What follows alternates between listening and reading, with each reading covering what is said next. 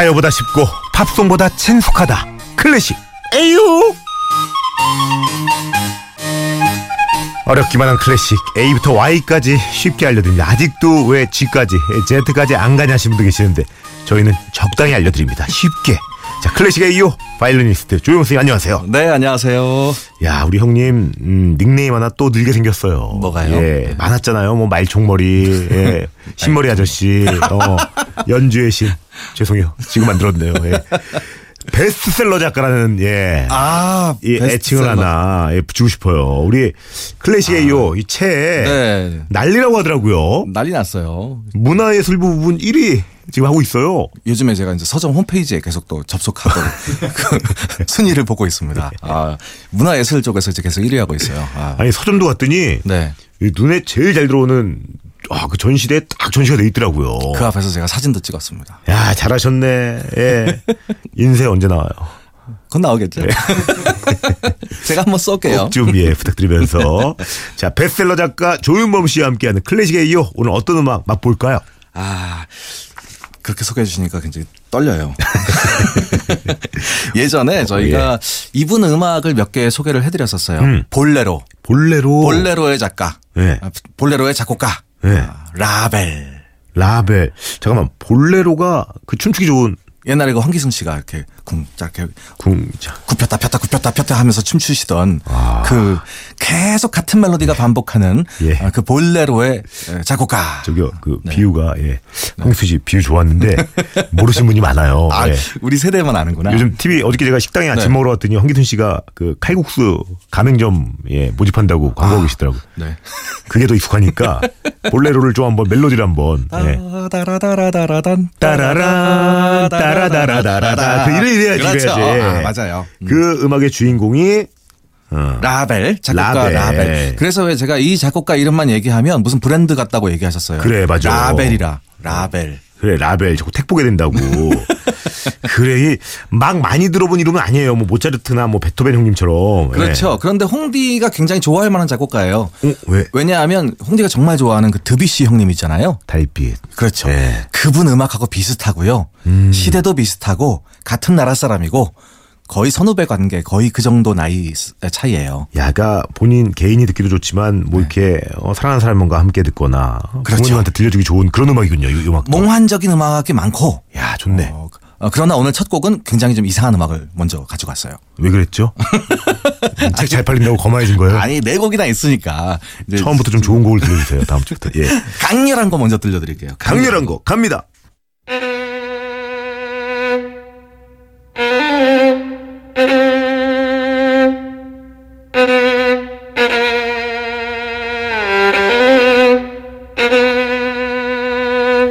야, 이거 약간 집시 음악 같기도 하고요. 맞아요. 바이올린이죠 지금. 바이올린 아주 강렬하게 밑에서 연주하는 이 곡 제목이 집시예요. 치간느라고 하는데요. 치간느. 이 치간느가 집시라는 뜻입니다. 아, 프랑스어로 뜻이. 그래서 이 집시들이 바이올린 연주하는 걸 묘사를 한 거예요. 굉장히 긴 독주가 있습니다. 오호. 무려 한 5분이 넘어갈걸요? 굉장히 길어요. 이야. 이 바이올리니스트들의 5분 정도 넘어가는 기교를 계속 보고 있다가 그러다가 이제 뒤에 가면 오케스트라가 반주가 등장을 하고요. 굉장히 화려해지는 그런 곡이에요. 그래서 한국 사람들도 이거 굉장히 좋아한다는 얘기가 있어요.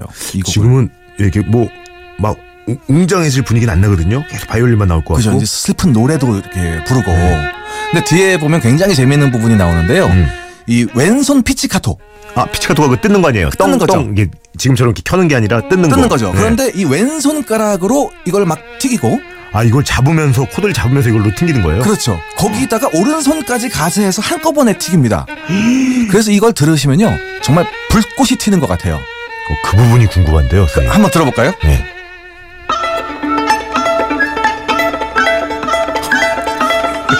거의 뭐 가야금이네, 가야금. 그렇죠? 네? 정자에 앉아 있는 것 같아. 야, 이게 웬일이야. 프랑스가 아니라 저기 가리봉동 사거리 뭐 이런 느낌. 저쪽 북촌. 나오네 이제.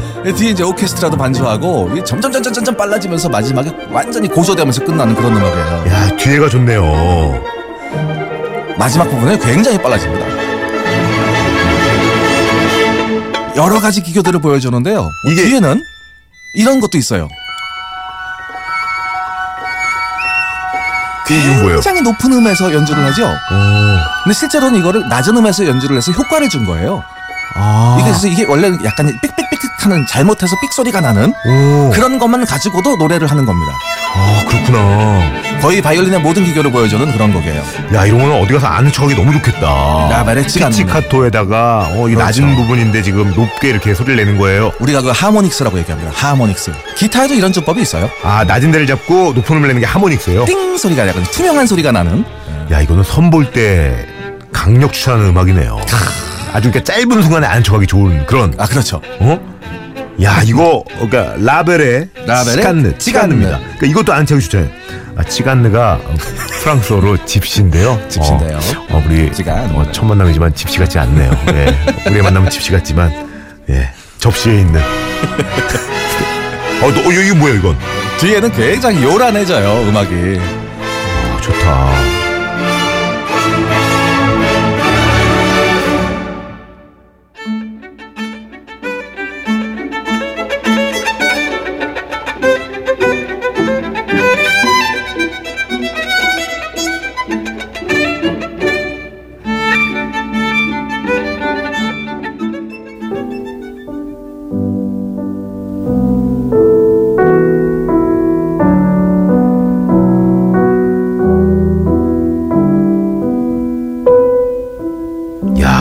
적인 게 나오네요. 그 드뷔시 달빛 같은 예, 느낌. 난 촛불 켜고 싶네.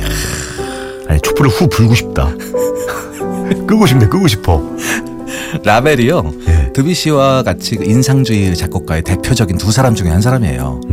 드뷔시가 인상주의 음악을 만들었다면 네. 이 라벨이 완성을 시키는 사람입니다. 뒤를 닦았군요. 맞아요. 예. 근데 재미있는 건 두 사람이 완전히 다른 길을 걸었어요. 어떤 길을 걸었어요, 라벨은? 드뷔시는요, 예. 그 학계에서 굉장히 인정을 받았습니다. 그렇죠. 대중한테는 별로 인기가 없었어요, 그 당시에는. 근데 이 사람은 반대예요. 대중한테는 인기를 먼저 얻었는데, 이런 음악으로. 이거 너무 좋잖아요. 예. 대중들은 굉장히 좋아하는데, 학계에서 이 사람은 안 좋아했어요. 약간 신사동호랑이 뭐 이런 느낌인가? 약간 그런 느낌. 자꾸 퇴학당하고 막 이런 사람이에요, 이분이. 예. 심지어는 작곡 콩쿠르에도 나갔는데, 예. 심사위원 부정으로 떨어졌습니다. 심사위원 부정으로? 네, 그 아주 유명한 사건이었어요. 프랑스에서는. 야, 적폐가 아주 그냥. 적폐가. 예, 어떻게. 더 정가네. 이름만 라벨이네. 나 너무 비싸게 들려가지고. 피아노네요, 지금은. 피아노. 자, 이 곡은요. 죽은 왕녀를 위한 파반느라는 곡이에요. 무서운데? 죽은 왕녀를 위한 파반느. 파반느는 뭐예요? 파반느가 이렇게 춤입니다. 고풍스러운 춤이에요. 그래서 이거는 공주가 살아있을 때 네. 어린 공주가 이렇게 춤을 추는 장면을 묘사한 음악이에요. 아. 죽은 왕녀를 위한 파반느. 스페인의 공주가 죽었을 때 이 곡을 추모하기 위해서 썼다는 얘기도 있고요. 또 벨라스케스라는 화가의 그 시녀들이라는 그림을 보고 영감을 받았다는 얘기도 있습니다. 아니 그 우리나라 소설 중에 네. 이 죽은 왕녀를 위한 파반느라는 게 있어요. 있어요. 네. 거기에도 표지에 그 그림이 나와요. 벨라스케스의 시녀들이라는 그 그림이 나와요. 이야 그렇구나. 그게 스페인 그런 미술가가 그린 거예요? 벨라스케스가 아마 스페인 미술가이고 제가 아마 음악가라 이쪽은 잘 모르겠는데. 맞아. 벨라스케스 제가 맞대요. 맞아. 제가 봤어요. 그림 봤어요. 맞아요. 스페인 로버스 그 미술관에서 봤는데 굉장히 고풍스러운 음악이고 특히 이 피아노를 원곡으로 썼지만 나중에 이 사람은 꼭 자기의 피아노 곡을 오케스트라로 다시 만듭니다. 그래서 실제로 오케스트라 버전도 있는 곡이에요. 여기 한번 들어보세요.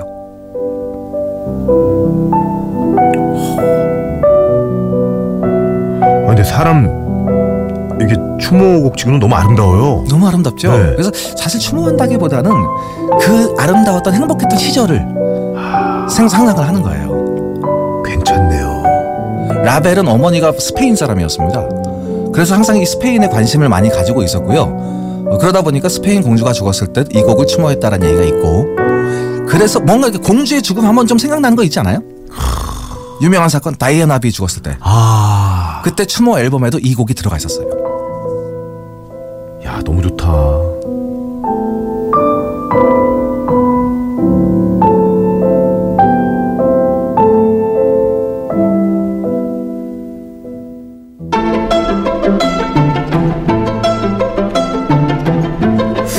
노래를 그렇게 준비해서 그런가? 이용님 너무 왔다 갔다 하네. 근데 확 또 신나네요. 이건 뭡니까? 아, 이거군요. 라벨의 현악사정주의 2악장인데요. 네. 굉장히 특이하잖아요. 좀 약간 동양적이기도 하고 네. 앞에는 굉장히 피치카토가 굉장히 화려합니다. 그랜드 부다페스트 호텔이라는 영화가 있었죠. 너무 좋아요. 그 영화 굉장히 웨스 앤더슨 감독. 웨스 앤더슨. 네. 이 감독의 다른 영화가 있어요. 로얄 테넨바움이라고. 근데 이 감독의 영화의 특징이 모든 걸 다 정면으로 찍어요. 오, 그러네. 항상 정면으로 찍어요. 맞네요, 말을 할 때도 정면이고. 맞아요, 맞아요. 맨 처음에 사람 이름 나올 때 이 정면 씬만 보여줄 때 이 음악이 등장을 해요. 아... 굉장히 특이한 장면이었는데 연주할 때도 굉장히 재밌어요. 이 현악사진주니까 저희도 연주를 많이 했어요, 이거를. 예. 네 명이서 같이 이렇게 주로 계속 튕겨가는데 너무 재밌어요. 오... 물론 어렵기도 합니다. 이 예. 라벨의 음악은 연주하기 쉬운 음악들은 아니에요. 굉장히 박자도 복잡하고. 예. 또 이 곡을 자기 스승님한테 헌정을 했어요. 예. 굉장히 젊었을 때 썼는데 스승님이 이걸 싫어해가지고 영원히 비난을 받습니다. 굉장히 어려운 곡인데 우리들은 이걸 해냈다 뭐 이런 얘기를 지금 하시는 거예요? 아니 뭐 그런 거. 첫 곡도 지금 그러고 보니까 또 본인 바이올린 한다고 고등학교 때 했었죠. 굳이 바이올린 곡을 이렇게 하고 조심하세요 선생님. 아 조심해야겠다. 예. 베스트셀러자. 잘 될 때 조심하셔야 됩니다. 예. 야, 근데 이분이 이런저런 실험을 많이 하나 봐요. 뭐 독특한데요? 굉장히 혼자서 혼자 인생을 살면서 음악의 발전을 어마어마하게 이뤄냈던 사람이에요. 그래서 사실 이분 이후에는요 정말 현대 음악이 나옵니다. 이 뒷부분 같은 경우도 굉장히 몽환적인, 우리가 이런 걸 인상주의 음악이라고 하는 거예요. 몽환적인 걸 인상주의라고 얘기하면 돼요? 묘하잖아요. 이게 장조도 아니고 단조도 아닌 것이 묘한 분위기, 인상주의 음악의 이 대표적인 형태예요. 그래서 사실은 뭐 스카이 라운지 같은 데 가서 예. 이렇게 분위기 잡을 때 예. 이런 몽환적인 음악이 좋기도 해요. 드뷔시 달빛 같은 경우도요. 예. 그게 뭐 슬프지도 않고 그렇다고 기쁘지도 않잖아요. 예. 아름답죠 그냥. 야, 근데 시간이 오늘 굉장히 빨리 가네요. 그러네. 다음 곡 한번 들어볼까요? 네.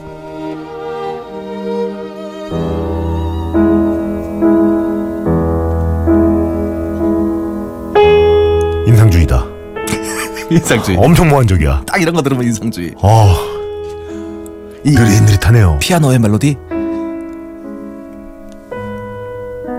뭔가 좀 이렇게 사람 좀 반성하게 만드는 그런 멜로디예요.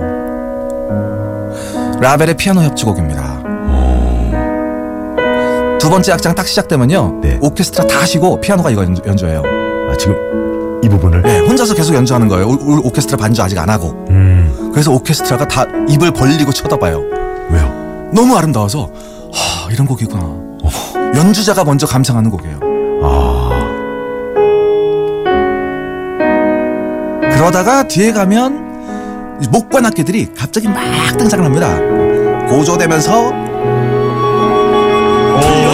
피리 소리 들린다. 플룻이 아주 높은 멜로디예요. 그죠? 네.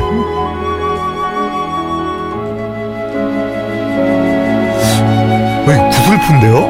뭔가 구슬프죠. 네. 그리고 이제 오보에가 아주 최고음을 내요. 굉장히 꼭대기에서 연주합니다. 이 목관 악기들이 하나씩 번갈아서 이렇게 가는 거예요. 그러다가 마지막 부분에 가면요, 목관 악기가 멜로디를 하면서 뒤에 피아노 한번 들어보세요.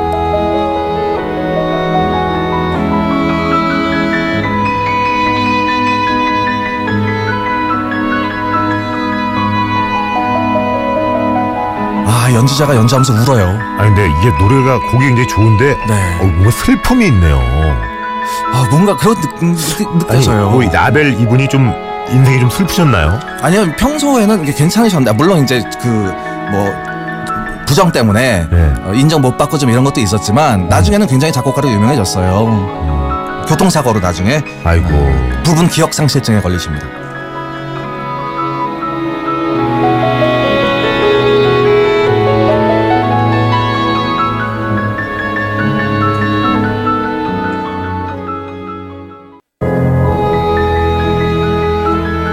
자, 라벨의 피아노 협주곡 2악장이죠? 네, 맞습니다. 국내 FM 노홍철에서 드리는 선물 함께 소개하도록 하겠습니다. 언제나 밥맛 좋은 충주미소진 쌀에서 쌀, 신선한 시작 서브웨이에서 샌드위치 교환권, 신라스테이 구로에서 조식 포함 호텔 숙박권, 용진 플레이 도시에서 워터파크 4인 가족 이용권, 파라다이스 도고에서 스파 워터파크권, 글로벌 직업체험 테마파크 키자니아에서 4인 가족 이용권, 특별한 추억 포토몬에서 포토북 상품권, 명품 블랙박스 마이딘에서 5인치 블랙박스, 75가지 영양소 얼라이브에서 멀티비타민, 원료까지 생각한다면 고려은단에서 영국산 비타민C, 농협 홍삼 한삼인에서 홍삼순액 골드, 엄마의 마음을 담은 글라스락에서 유리 밀폐용기 세트, 더 페이스샵에서 더테라피 퍼스트 세럼, 대한민국 면도기 도르코에서 면도기 세트. 하, 이거 잘 맞을 것 같아요. 이태리 명품 로베르타 디카메리노에서 차량용 방향, 아우 어울려. 주식회사 홍진경에서 만두 세트, 비판톨에서 데이앤나이트 립 케어 세트, 건강식품 전문 GNM 자연의 품격에서 유기농 양배추즙, 주식회사 예스품에서 문서서식 이용권, 내일 더 빛나는 마스크 제이준에서 마스크팩. 다 잘 어울리네요. 이것도 뭐 퓨어플러스에서 포켓몬 아이스티를 드립니다. 문화 선물도 있죠. 자, 꿈은 FM 가족이에요. 박건영 씨가 출연 중인 뮤지컬 인터뷰 티켓 드리고요. 공연 보고 싶으신 분들 문자 미니로 신청해 주시면 됩니다. 문자는 샵 8000번, 긴 건 100원, 짧은 건 50원 추가되고요. 시간이 다 됐어요. 아이고 그러네요. 같이 외칠까요? 네. 하고 싶은 거 하세요.